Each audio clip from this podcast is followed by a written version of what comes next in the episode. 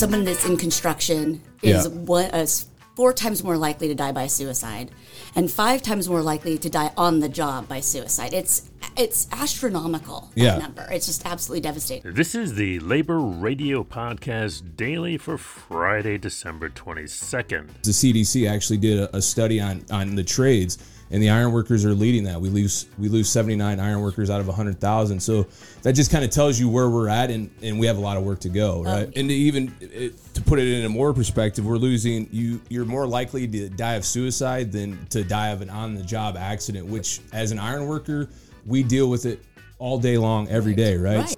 That's from the Bridging the Iron podcast on the Labor Radio Podcast Network, laborradionetwork.org. Today's labor quote is by Louis H. Albert, who said, I don't mind coming to work, I just don't want to stay when I get there.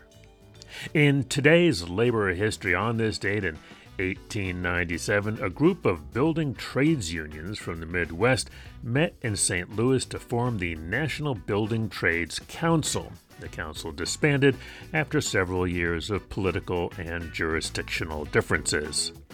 The Labor Radio Podcast Daily is supported by our friends at Union Plus. Find out more at unionplus.org.